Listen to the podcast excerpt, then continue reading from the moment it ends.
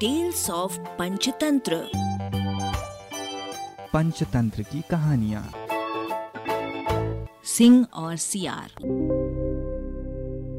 वर्षों पहले हिमालय की किसी कंदरा में एक बलिष्ठ शेर रहा करता था वो एक दिन एक भैंसे का शिकार और भक्षण करके अपनी गुफा को लौट रहा था तभी रास्ते में उसे एक मरियल सा सियार मिला जिसने उसे लेट कर दंडवत प्रणाम किया तब शेर ने उसे ऐसा करने का कारण पूछा तो उसने कहा, सरकार, मैं आपका सेवक बनना चाहता हूँ। कृपया मुझे आप अपनी शरण में ले लें। मैं आपकी सेवा करूँगा और आपके द्वारा छोड़े गए शिकार से अपनी गुजर बसर कर लूँगा। शेर ने उसकी बात मान ली और उसे मित्रवत अपनी शरण में रखा।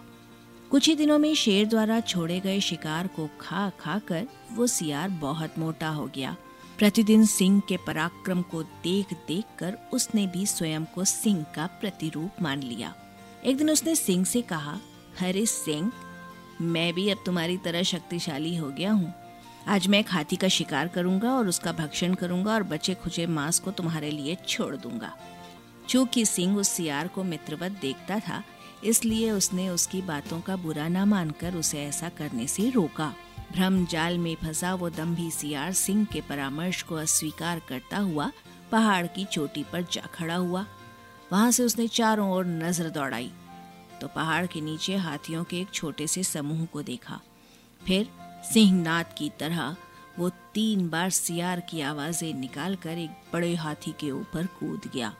किंतु हाथी के सिर के ऊपर न गिरकर वो उसके पैरों पर जा गिरा और हाथी अपनी मस्तानी चाल से अपना अगला पैर उसके सिर के ऊपर रखकर आगे बढ़ गया। क्षण भर में सियार का सिर चकनाचूर हो गया और उसके प्राण पखेरु उड़ गए। पहाड़ के ऊपर से सियार की सारी हरकतें देखते हुए सिंह ने तब यह गाथा कही, होते हैं जो मूर्ख और घमंडी, होती है उनकी ऐसी ही गति।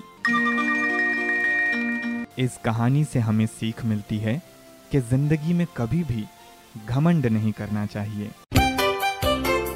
अरबा की प्रस्तुति।